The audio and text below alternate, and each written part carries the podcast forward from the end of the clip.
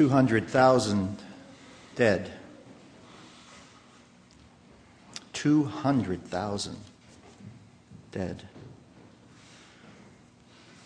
There's some numbers that I think are just too big for us to get our heads around. And for me, this is one of them 200,000 dead. How can we go about our normal routines?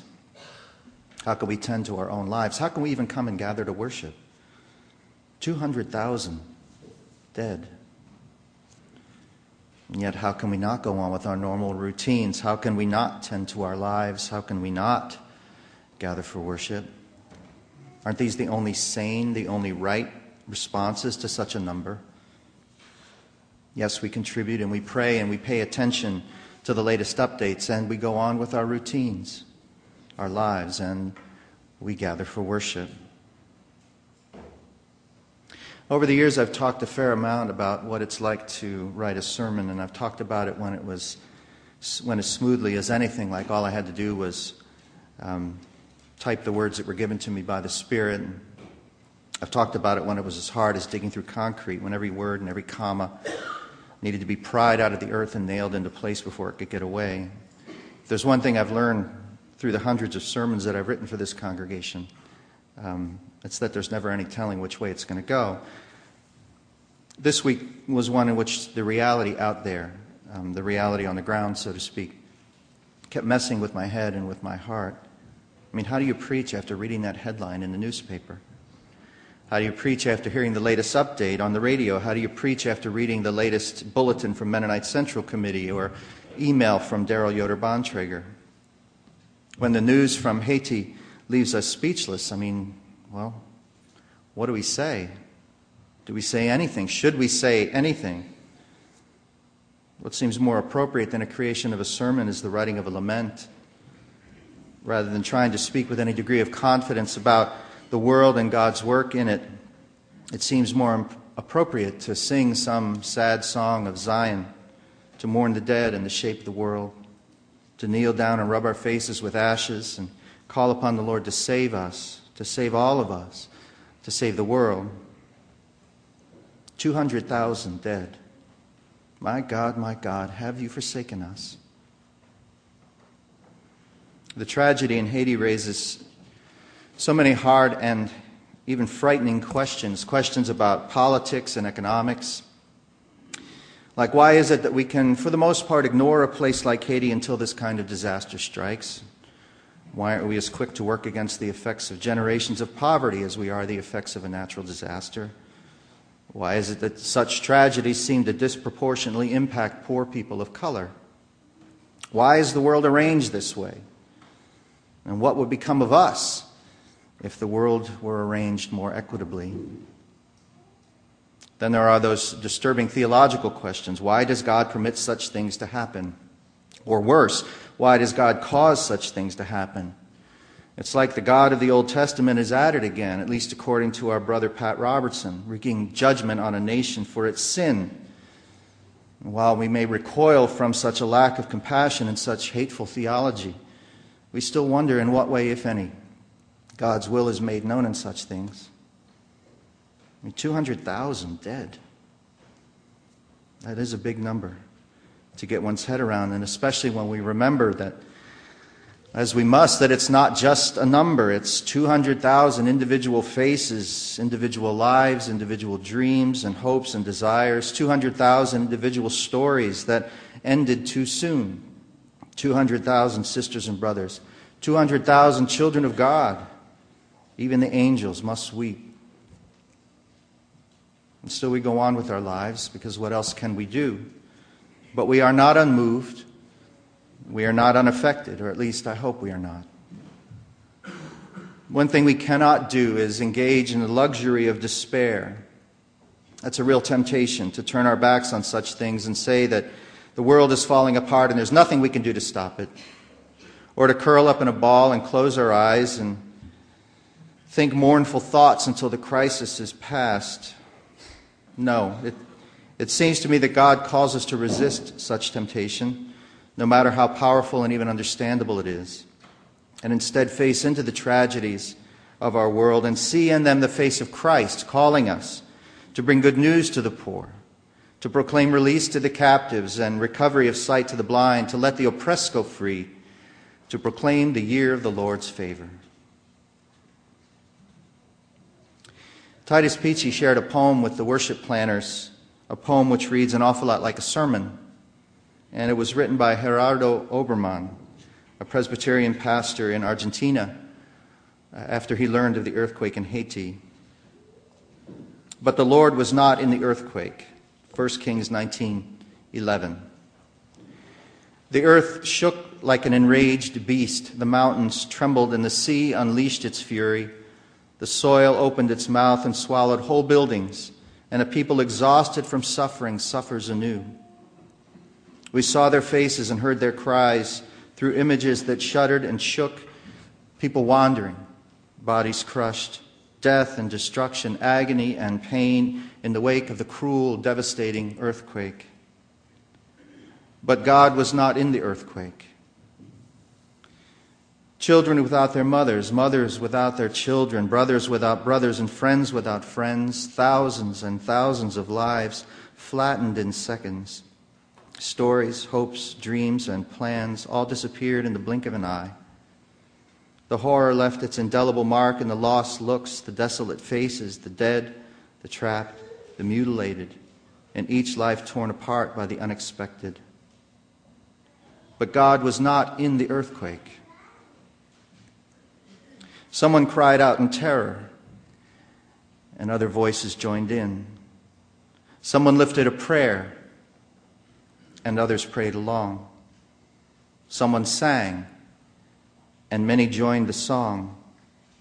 Someone lifted a piece of concrete, and others began to clear away the rubble. Someone hugged the injured, and others carried the wounded in their arms. Someone stretched out a hand to help, and thousands of hands joined in. And God was among them. As I thought about our text this morning, with both Haiti and our theme in mind, uh, two things occurred to me. And the first is this when we imagine ourselves into God's future, we must reckon with the fact that that future will inevitably include the poor, the captives, the blind, the oppressed, the victims of human sin and its perpetrators, and the effects of other catastrophes, both of human and natural origin. Which means that our future will require continued faithfulness, continued facing into the hardest realities and continued struggling with what it means to bring good news to such circumstances and their victims.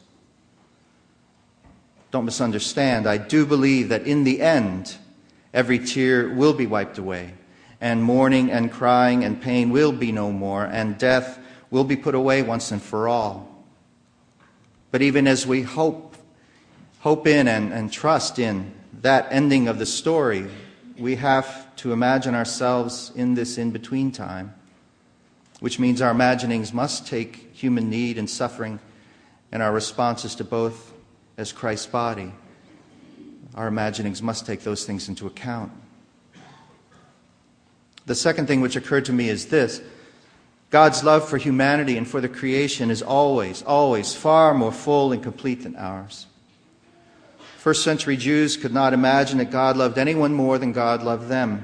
They were Abraham's children, after all. I mean, of all the human beings in all the world, God spoke to Abraham, their ancestor, and called him to follow. And God made promises to Abraham, promises which had sustained his ancestors ever since promises of restoration, of shalom, of full communion with God. The Jews were God's chosen people. But Jesus reminds them that God's love, while certainly given to the Jews, was not limited to them. And so he reminded them that while Israel suffered, God provided for, for a widow from Zarephath, a foreigner, a woman outside the covenant. And of all those stricken with leprosy, God chose to heal Naaman the Syrian, a foreigner, a man outside the covenant. In other words, God's love was more expansive than those gathered in that congregation in Nazareth could imagine. And they did not want to hear it, and so they drove Jesus from them and threatened to kill him for challenging their ancient self understanding. As we imagine ourselves into God's future, We must remember that however big we imagine God's love to be, our imagination falls far short of the truth of it. No matter how expansive we imagine God's salvation to be, our imagination falls far short of it. Which means, I think, that our imaginations have to be well laced with humility and an openness to being surprised, to count on God's always going us one better, to count on that wideness in God's mercy that we sing about. That wideness can be scary to contemplate. It's much easier to imagine a future which closely resembles our own present, only better.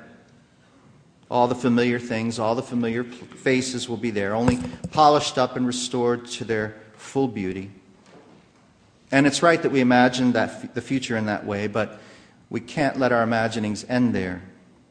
We have to be open to being surprised and challenged and pulled away from comfort and tossed headlong into the incomprehensible mercy and love of God.